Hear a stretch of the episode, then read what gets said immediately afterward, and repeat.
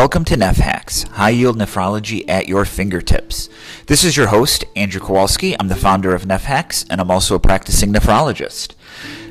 Please visit us at www.nephhacks.com. That's N E P H H A C K S.com. Also, join us on our Facebook group where I'll be posting updates on our podcast as well as general updates in the field of nephrology. Let's get ready to make nephrology fun again.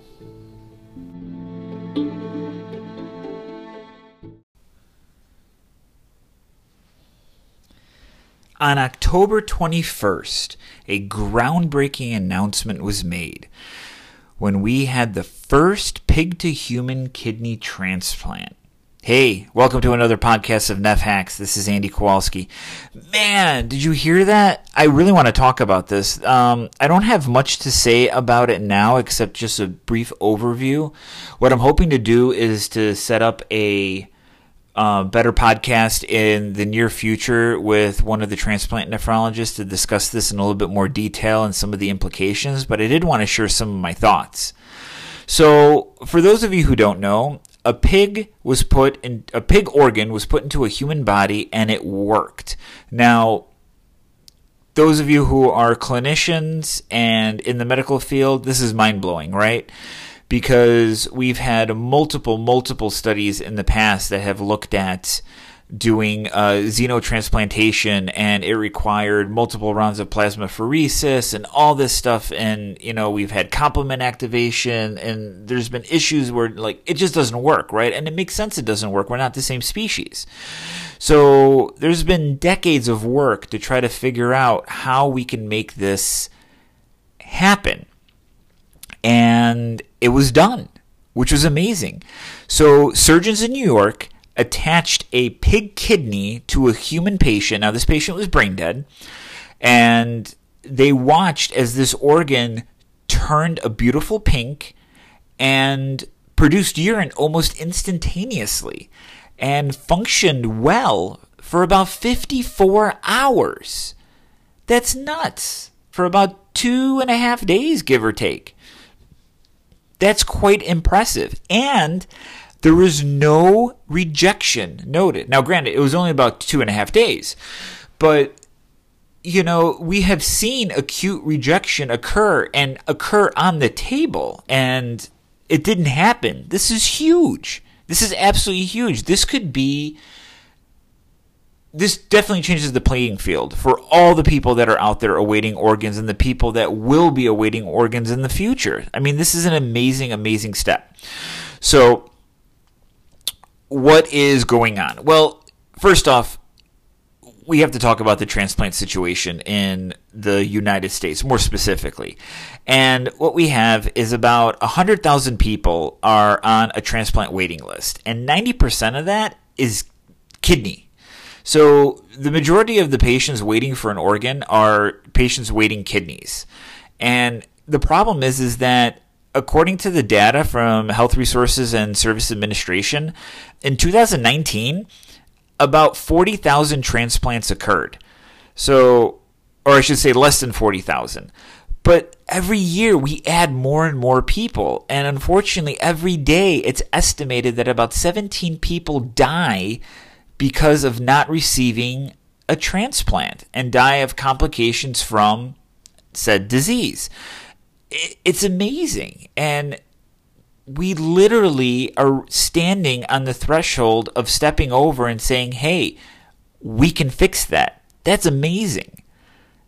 So uh, I'm pretty pumped about this. Um, so, a little bit more of the background everyone's been looking at using animal organs for humans. I mean, we talk about using uh, heparin, right? I mean, it comes from a pig. We talked about using insulin. So some of the first insulin came from pig. We talked about using pig and bovine valves. So it's like we've been, you know, trying to do something in terms of utilizing or crossing the threshold between the two species. But it, has been tricky, right? So this whole field is known as xenotransplantation, and pigs, shockingly, have emerged as the primary focus, and it's because the, their organs are anatomically similar to human organs. So, obviously, genetically different species, but we do share a lot of similarities. You know, thank you, evolution. So, it, it's pretty nice. And the nice thing is, we got a lot of people needing a transplant, and animals can be bred in a very fast and controlled manner, which is really nice too. So, there's a lot of potential here. Um, but you know, if we're talking about just the basics, right? We're talking about taking a animal organ and putting it in a human being. So that's a huge step. And we have a lot of hurdles that we need to cross, or I should say, jump over. So when if we go back and we talk about how researchers tried doing experiments with non-human primates, so this is in the mid 20th century, give or take, you know, they found that the transplanted organ would quickly turn black. So this is like immediate rejection that occurred. And like you could li- literally post transplant on the table before closure, you can see the organ start to fail. And that's that immediate reaction. And it's the it's called a hyperacute reaction and that has been the biggest obstacle for xenotransplantation.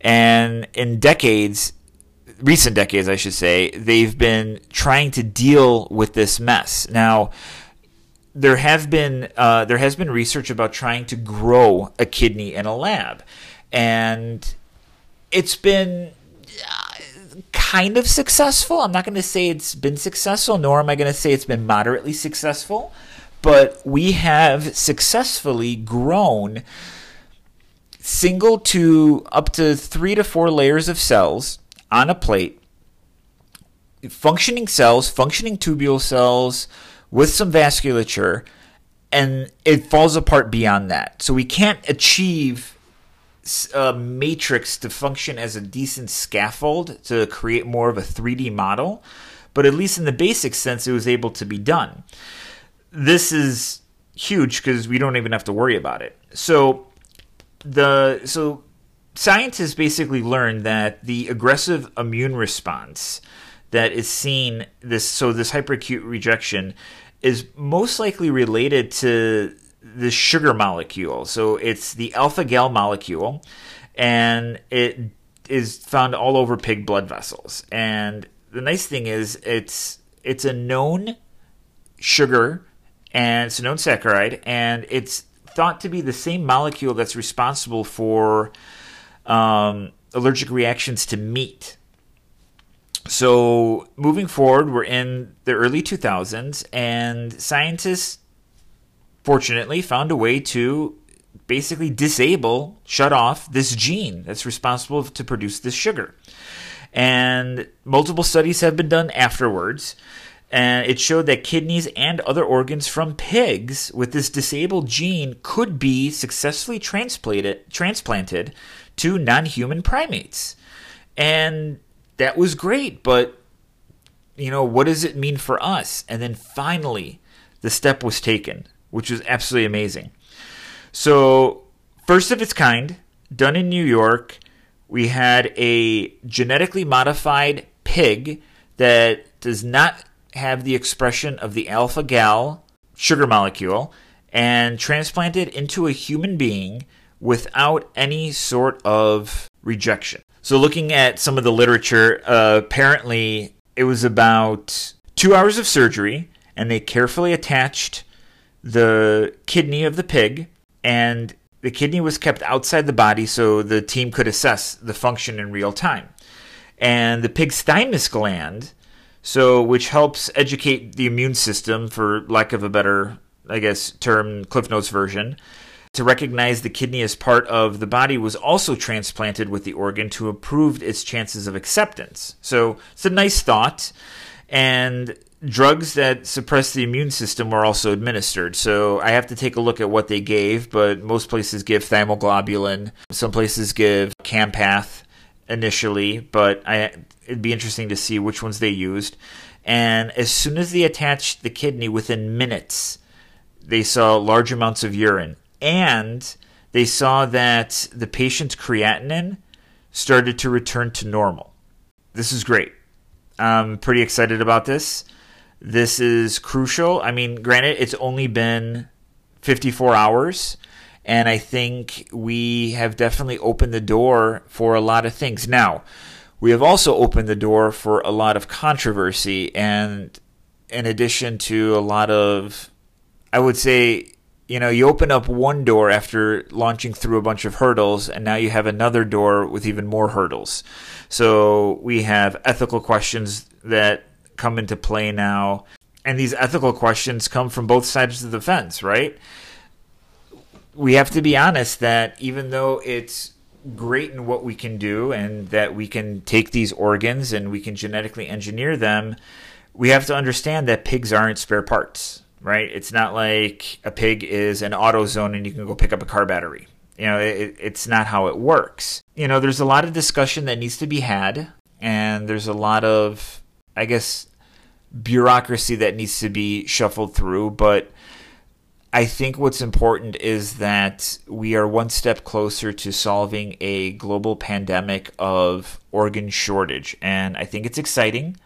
And I'm looking forward to see what else is going to come up on the horizon in terms of this and what new information we're going to have. So stay tuned. If I get any more updates, I am definitely going to share. Looking forward to chatting with you on the next podcast.